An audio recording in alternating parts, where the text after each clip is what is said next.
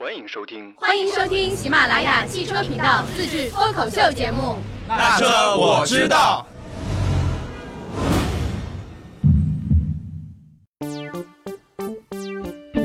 Hello，大家好，欢迎收听本期的那车我知道，我是二姐。今天咱们要聊的话题是造车新势力，有请今天的嘉宾来自 Auto Lab 的赵毅老师，我们的老朋友了啊。Hello Hello，大家好，阿杰好，那么非常高兴来参加这次节目啊，我是 AutoLab 的赵毅。嗯 AutoLab 呢是一家汽车科技的新媒体，我们就在上海。赵毅老师在喜马拉雅的那个节目就是叫 Auto Lab 汽车实验室啊，大家可以去搜一下啊，欢迎关注啊！欢迎关注啊，要，帮赵毅老师来打个小广告。好了，我们言归正传啊。其实，呃，一进入二零一九年，造车新势力就开始了它的这个风风火火的势头了，对吧？就以领跑汽车为例，它一月三号，领跑 S 零一就是一款双门的轿跑的电动车上市，对，它的官方售价是十八万九千九到二十二万九千九，它补贴之后的价格其实挺便宜的，十万九千九到十四万九千九。一月十八号，其实拜腾全球首家的品牌体验店上海拜腾空间也开业了。大家也都知道，造车新势力主攻的就是新能源的车型嘛，尤其是电动车型。但是其实二姐也注意到，从二零一八年底开始，很多的传统车企也在发力新能源市场了。嗯，像包括大众啊、丰田、宝马、奔驰，他们其实都有自己的电动化的目标。吉利其实也在二零一九年把自己的新能源的业务升级为一个独立品牌了，对吧？这个我还是看赵毅老师的那个新闻分享，然后得来的这个新闻啊。刚刚做了架构的调整，吉利。嗯，那在二零一九年的话，其实造车新势力会怎样去应对呢？然后赵毅老师其实是最早关注造车新势力的这个汽车媒体人，其实他对这个还是蛮有发言权的。啊，谢谢二姐啊。呃，应该说呢，这个造车新势力在我们国家的话，嗯、这个数量还真的是不菲，嗯因为我们 AutoLab 做过这个统计啊，就是对外发布过新闻的新闻啊，不是车啊，哦，新闻，那就得两百家，两百家左右。然后呢，就是陆陆续续有一些，比方说这个融资的信息，嗯然后有一些产品的信息等等，就显得相对比较靠谱的，可能有将近五十家。其中呢，大概其在二零一九年会是一个爆发期，就是呃陆陆续续都会拿出自己的产品来。嗯，所以应该说，全球造车看中国，那么中国造车呢看二零一九年的这个新兴造车势力啊，百花齐放。二姐之前也做过一点点小小的功课啊，在上海的话，有很多的造车新势力的这个企业的，对吧？你看重镇啊，造车新 新势力重镇，我我们来说一说未来、威威马马是一个，然后爱驰，对，还有电咖、现在叫做天际汽车啊。天际汽车，二零一八年广州车展隆重亮相，改了名字，嗯呃，原来叫电咖，现在叫天际汽车。然后他们的车型其实也在二零一九年都会要陆陆续续的上来了，对吧？对的。那除了刚才二姐提到的这些品牌以外，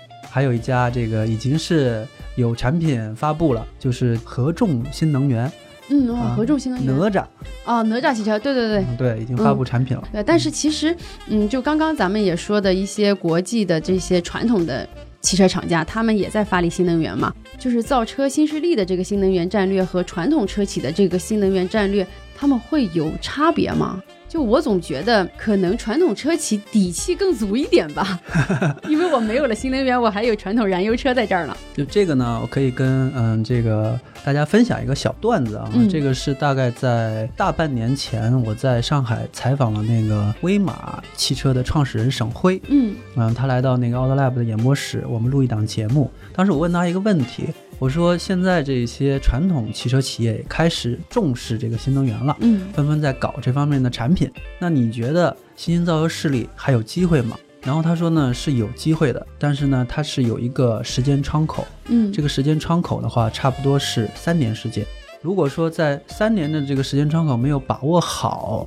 那可能传统巨头已经转过身来了，他们的嗯产品各方面都非常有优势。那这个时候新兴造车就相比较而言吧，它的竞争力就不够了。就是说他们也是打这个时间差，对，就是在这个鲸鱼还没来得及掉头之前，对的。对的然后我赶紧用我的这个新能源的这个车抢占市场，对吧？把自己的品牌树立起来。其实威马和蔚来都做得很不错，对吧？也算是现在新造车势力的两家标杆企业了吧？可以这样说吗？嗯、完全可以这么说。呃，因为我们在评价一个这个新兴造车势力它的这个靠谱程度的话啊，嗯我们 AutoLab 每个月会发一个榜，嗯大家如果关注我们的微信公众账号 AutoLab，那么到每个月的三十号或者三十一号，反正就是月底的最后一天吧，嗯我们会发布这个榜单。呃，那么在过去的四个月当中，我们的榜首的企业就是蔚来。那么经过我们的各项评分吧，这个蔚来的话大概都是在七十分左右。嗯呃，然后第二名的话就是威马，威马的话大概在四十多分儿。那么这个很多人就要疑问了，就是你这分儿是怎么来的呢？啊，对啊，我刚要问，就说你这分儿怎么来的？那它会有嗯几个权重的这个打分项组成，其中最大的权重就是所谓的产品的进度，比如说你有产品交付嘛。然后你的这个交付的量是多少？嗯这个是占最大权重，因为我们觉得这个其实是衡量一个新兴造车势力的靠谱程度的关键。嗯，当然了，还有一些，比方说你有没有生产的资质啊，你有没有建厂啊，你嗯、呃有没有发布过什么概念车型啊等等，这权重就相对较小了啊。嗯，还有你的这个融资的额度，然后你的高管的团队的这个整个的这个状态啊，这个原来的这个资历怎样，嗯这些都是我们打分的权重。但是我还要再强调的就是，其实是产品的交付以及它的交付的量。是我们的这个权重当中的最重要的一项，所以现在的话，就未来就是一枝独秀。未来现在的交车还是蛮顺利的，因为不像之前，为什么就很多人会对这个造车新势力会心存疑惑？可能我又要说这个乐视了，可能就是被这个乐视给搞坏掉的，步子迈得太大了，然后一下子把这个前景想得太美好了，然后结果重重的摔了一下，搞得整个市场，搞得很多媒体人可能对这个造车新势力会打一个小问号，对吧？每次有新车发布或每次大家在推新车的时候，都会打个小问号，是不是 PPT 的造车？PPT 造车，嗯，对啊、当时还有一家企业叫游侠，嗯其实这家企业现在还在啊，也在上海。嗯，游侠现在怎么样了？这个游侠现在确实我们没有听到关于它的产品的进一步信息，嗯啊、只是听到了一些融资方面的信息。嗯，其实二零一九年的话，对于造车新势力来说，就像刚刚赵毅老师说的，也是一个大浪淘沙的一个过程，对吧？也算是有很多新的产品推出，也有很多可能企业会因为各个方面的原因会退出这个汽车市场。嗯，是的，美国市场啊，其实我觉得可以作为一个参照系，差不多在十五年前，也就是二零零四年左右，就是美国是崛起了一批的新能源造车的企业。嗯对于当时的美国来说，其实你也可以把它称为是新兴造车势力。那其中呢，就有特斯拉，那么也有被中国的万象现在收购的费斯科，硕果仅存的大概就这两家了。嗯、那其他的嗯、这个数以百计的企业，在美国啊也已经这个销声匿迹了。啊、那这个过程呢，过了这个十五年，相当于又来到了中国啊。中国市场，我觉得会重新上演这一幕。那关于最后大浪淘沙会有几家存活下来，这个话题呢，我也问过一位新兴造车企业的创始人，就是那个小鹏汽车的何小鹏。嗯对他当时嗯回答我的问题的时候，他就说他觉得会有三到五家，然后其中呢能够独立生存的差不多是两家左右。然后他说，呃，剩下来的那个可能两三家嗯会依附于大的汽车集团来去哦生存。嗯那其实现在呢，到二零一九年这个开年的这个当口，我们其实已经有一些端倪啊。比方说像这个拜腾，拜腾的话，现在它因为和一汽已经建立了这种资本方面的这种关系，对，其实你们就可以把它视为就是说，依附于这大的集团的了。对一汽系的，你看他用这个应该是一块钱吧，然后获得了这个生产资质，应该是嗯一汽给到他的一个资质。嗯啊，然后如果大家你看这个理想的话就不一样，车和家它完全一个市场化运作的企业，它是花了呃真金白银从一帆的手里啊，好像是六亿多吧，六亿多。对他获得了这个资质啊。那么更早之前的话，威马是花了十亿获得了这个生产资质啊，所以你看这个拜腾的话，因为有金主爸爸啊，对对对，所以的话这个成本要低一点。如果觉得自己实力不够的话，还尽早找一个好爸爸，对吧？对对对对，大树底下好乘凉。嗯，然后我们其实说了好多的关于这个新能源的这个战略的问题。我们回归到产品啊，就是很多消费者，就是目前来看，很多消费者他买新能源车，他不是因为喜欢，嗯，他可能就是因为政策和牌照的问题。但如果这些都没有了的话，这个造车新势力会何去何从呢？好像到二零二零年底或二零二一年初，这些政策可能会取消掉。嗯，因为是这个行业的从业人员啊，平时有很多朋友关于新能源车问我最多的一个问题就是这个牌照政策什么时候退坡啊？退坡，对，就是这个，比方说在上海或者北京，你买新能源车再也不会给你牌照了。嗯嗯，那我觉得政策对于这一个市场来说，其实是左右生死的。对，嗯，假如说没有牌照的政策，呃，那么没有甚至没有补贴的政策，那么这个行业有可能就死掉了。这个说的可能有点尖锐啊，嗯但我觉得这就是事实。嗯对于企业来说的话，嗯，很多企业生产新能源车，它的利润如果没有补贴，其实是呃赔钱的。那对于用户来说呢，整个新能源车的使用体验到现在为止吧，我觉得都是不让人满意的。跟嗯传统的燃油车比的话，呃，相去甚远。对，确实是这样子的。因为不论你是从充电，还有它的续航里程这方面来说的话，就是完全没法跟传统的燃油车来相比，对对吧？因为方便程度上还是没有传统的燃油车。可能是因为一些，比如说这些极客，他可能喜欢研究这个，是的，可能很多的新势力造车或者造车新势力，他们在自己的车型上面会有很多的黑科技，那这个可能是会吸引一部分真的是对科技感兴趣的人。但是，嗯，老百姓买车嘛，可能就是为了图个方便，他可能对这个不太关注的话，他可能如果没有了补贴，没有了牌照的话，可能他就会再去偏向于传统的燃油车了，就对造车新势力可能就会有很大的影响。但是对于传统的车企来说的话，他们其实又有新能源的，又有那个传统燃油车的，对就对他们来说的话，可能不会存在这种问题，可能就是短时间内的利润的缺失。是的。就这个话题呢，其实我跟那个未来汽车的李斌也有过交流。这个李斌当时给我的这个这个回答特别有意思。因为大家如果看啊，比方说今年，今年中国的话，大概车的交付量在三千万台左右，那么新能源车的话不到一百万台，差不多在七十万台，所以的话差不多是四十分之一，这个相当于就是百分之二左右，就是每一百个买车的用户当中有两个两个是买那个电动车的，对，选择了这个新能源的这个产品。嗯，九十八个人他们觉得比较一权衡啊，他还是选择了这个传统车。嗯，所以他说，那为什么现在这个唱衰这个新能源的呃人这么多哈？那是因为那九十八个人都已经用他的真金白银投票了。嗯啊，他们占的声量绝对是最大的声量。嗯那两个人的话，跟九十八个人辩论，他肯定是辩不过。对是，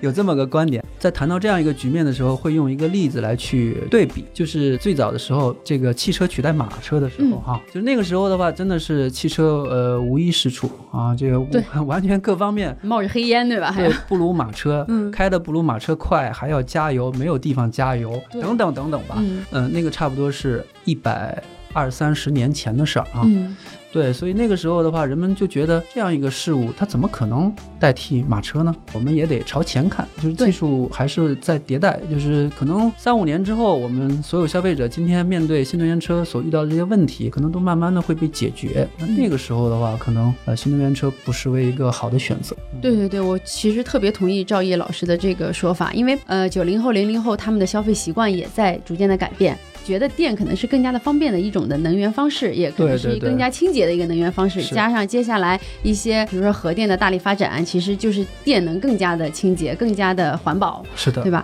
所以他们可能在选择汽车的时候，他们可能传统燃油和新能源，他们可能就会考虑了。他可能就是在他的那个心里的权重，可能就是五十和五十了。对对对他有可能觉得他爸爸妈妈是开传统燃油车的，但是我觉得我不要跟我的父母一样，我可能嗯想去选一辆纯电的汽车。但是还有很多的这个新造车势力，他们在生产这些新能源汽车的时候，科技含量肯定是比传统燃油车的科技含量要高的。在那个领跑 S 零一上市的时候，赵毅老师有拍过一段视频，因为他也去试过这个车，一个十万块钱的纯电的汽车，它的科技含量已经很高了，就远远高于十万的传统的燃油车。是我我可以这样说，对吧？因为你试过，你有发言权，你可以给我们讲一下。啊，好。这个应二姐的要求啊，我说说领跑 S 零一，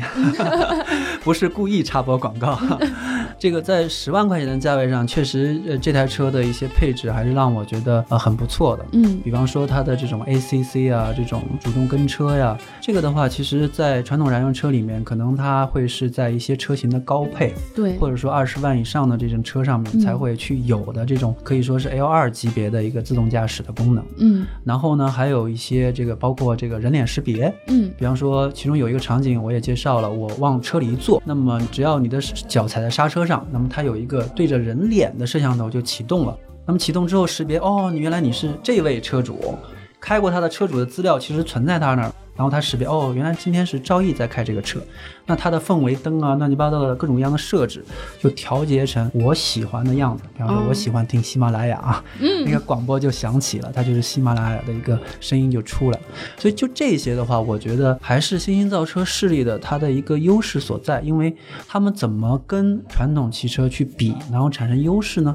就是更多的为用户多考虑一点，再多考虑一点。嗯就这些，我觉得还是挺不错的。嗯，对，因为他们船小好掉头嘛，对对吧？然后他们的这个管理可能没有像传统的那个车企，像丰田、大众，他们可能一个项目批下来之后，哎，这个技术已经被淘汰了，就是因为他们决策的链条很长啊，对他们决策链条太长了，然后新的造车的这个势力的话，他可能就是几个老板说了算，一拍板儿，然后咱们干吧，就把这个上去了。所以这个其实也是他们的优势所在。嗯，这个呢，我也可以给大家举个例子，就像那个小鹏汽车，那我跟何小鹏交流的时候，我说这个。嗯，你的车如果通过 OTA 来升级，那么大概是多久升级一回？大家知道，就是衡量一款这个智能的车，那么它的这个 OTA 升级是一个很重要的标准。比方说我们那个手机的 App，嗯你嗯，比方说高德呀，包括喜马拉雅吧，都会经常升级。对，那升级的频次的话呢，一般是半个月一次，那一年就二十四次。那这是衡量互联网公司和非互联网公司，我觉得一个重要的东西就是它是不是在快速的迭代。特斯拉大概现在能做到多长时间升级一次呢？特斯拉差不多是一年五次，就是两个多月一次。那小鹏的话，它号称啊可以做到半个月一次。半个月一次。半个月一次，所以这个速度的话，就赶上喜马拉雅了。喜马拉雅是一个这个在线的软件的这种服务商，因为它它的升级相对来讲要简单一点。嗯嗯，而小鹏的话，因为它涉及到软硬件的结合，所以它升级要不太容易的，但是嗯它还是能做到半个月一次。当然，这是何小鹏给我的一个数据哈。嗯、那我觉得这个就比传统厂家要好得多啊。我自己亲身体验过一个传统厂家它的 App 的这个升级的速度啊，我就不提这个厂家的名字了差不多是两年多啊，对对两年多。对，我车都要换了，它才升级，对吧？对，所以你可以想象，就是新兴造车势力在这一块的努力还是不错的。嗯，因为我之前也听过一个说法，汽车可能在往后，它不单单就是行驶这一个功能，它还是作为我们的一个终端在使用，就像手机一样。之前我们谁知道这个手机就是打电话的，现在这个手机的功能，对吧，都把相机给取代了。嗯，对吧？你所以说这个东西就是随着科技的发展，新的这个造车势力生产的汽车，可能也在培养一些消费者的消费习惯。你像小鹏前段时间发布之后，我们的一位同事阮景晨去嗯试驾来的，然后有一天他在那个朋友圈就分享那个试驾的镜头嘛。刚开始那个镜头是推上去的，所以的话是一个超级玛丽在玩那个打砖块儿什么乱七八糟，然后把那个镜头拉出来之后，哦，他是在那个车机的屏幕上在玩这个游戏，嗯这个车停在那儿。就是说，你很难想象哈，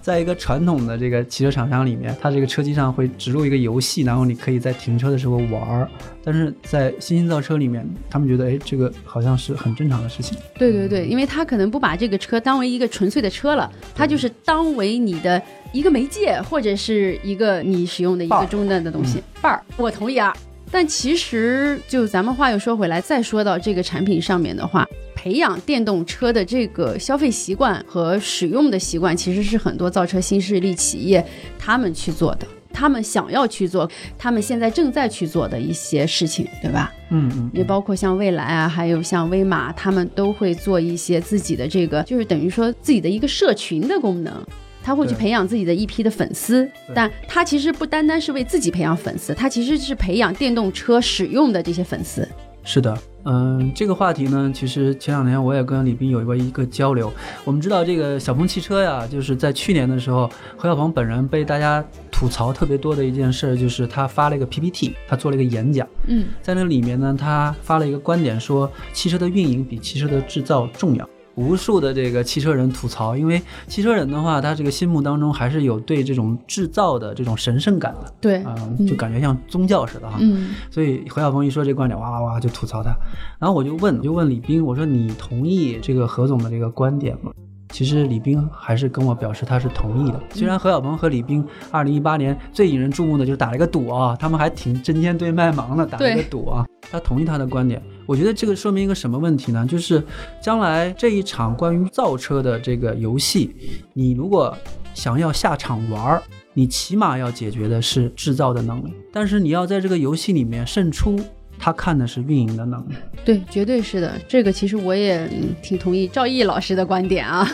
因为赵毅老师把这个作为了一个解读，很多人可能只是看到字面的意思，嗯，对吧？他没有去深层次的去了解到底是一个什么样子的，他的一个规划。可能说很多人说你对造车没有敬畏之心是不行的，但是其实，在解决了造这个个问题之后，然后运营其实是占很大的一部分的。这个可以举一个反例啊，就是其实二零一八年整个中国汽车市场不太好哈，然后很多品牌的话，这个销售的不是特别好，嗯，难道是他们的制造出了问题吗？并不，是啊，并不是。并不是制造出了问题，制造一点问题都没有。其实还是你的品牌有没有鲜明的形象嗯啊、你的产品过不过硬，你有没有那么一批忠实的粉丝？其实嗯这个是很重要的，制造都没问题的。啊，我们今天也聊了很多关于新势力造车的话题。那究竟二零一九年这个造车新势力会何去何从呢？然后我们现在刚开年嘛，现在才一月份，我们还有十一个月的时间来看，接下来会有很多的。造车新势力会推出它的新的产品，就像节目刚开始的时候赵毅老师说的，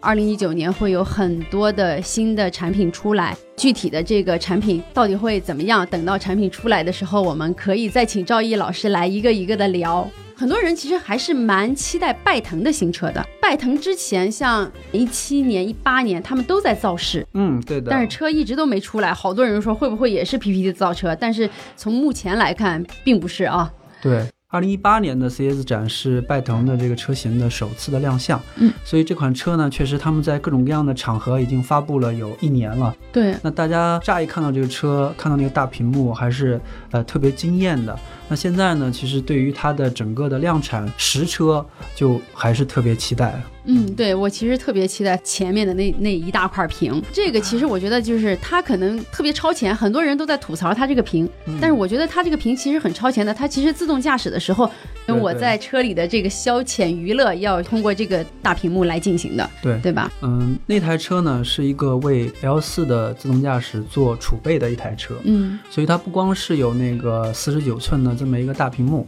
而且它的驾驶座和副驾驶座还可以往中间转十五度，对，就是可以成为一个基本是有一点点面对面的这种状态，就跟我现在跟二姐似的啊，这嗯个这个嗯角度啊，就是方便主驾和副驾能够聊天，对啊，这样的一种状态。嗯嗯，所以还是蛮科幻的。嗯，我一直其实，在谈到新兴造车势力的产品的时候，我会说科幻这个词。为什么呢？因为你只有这样，你才可以和这个其他的传统的这种产品去区隔开来，嗯你才有自己在市场上存活的这个一席之地。这个嗯还是蛮重要的。嗯，对，我们听了赵毅老师分享了这么多，咱们这期节目也差不多到尾声了。呃，接下来如果再有新的造车势力的新车出来，二姐继续会请赵毅老师来做客，来聊一聊这些造车新势力的新车是什么样子的，然后好不好开。因为赵毅老师会有很多的渠道去开到最新的车型。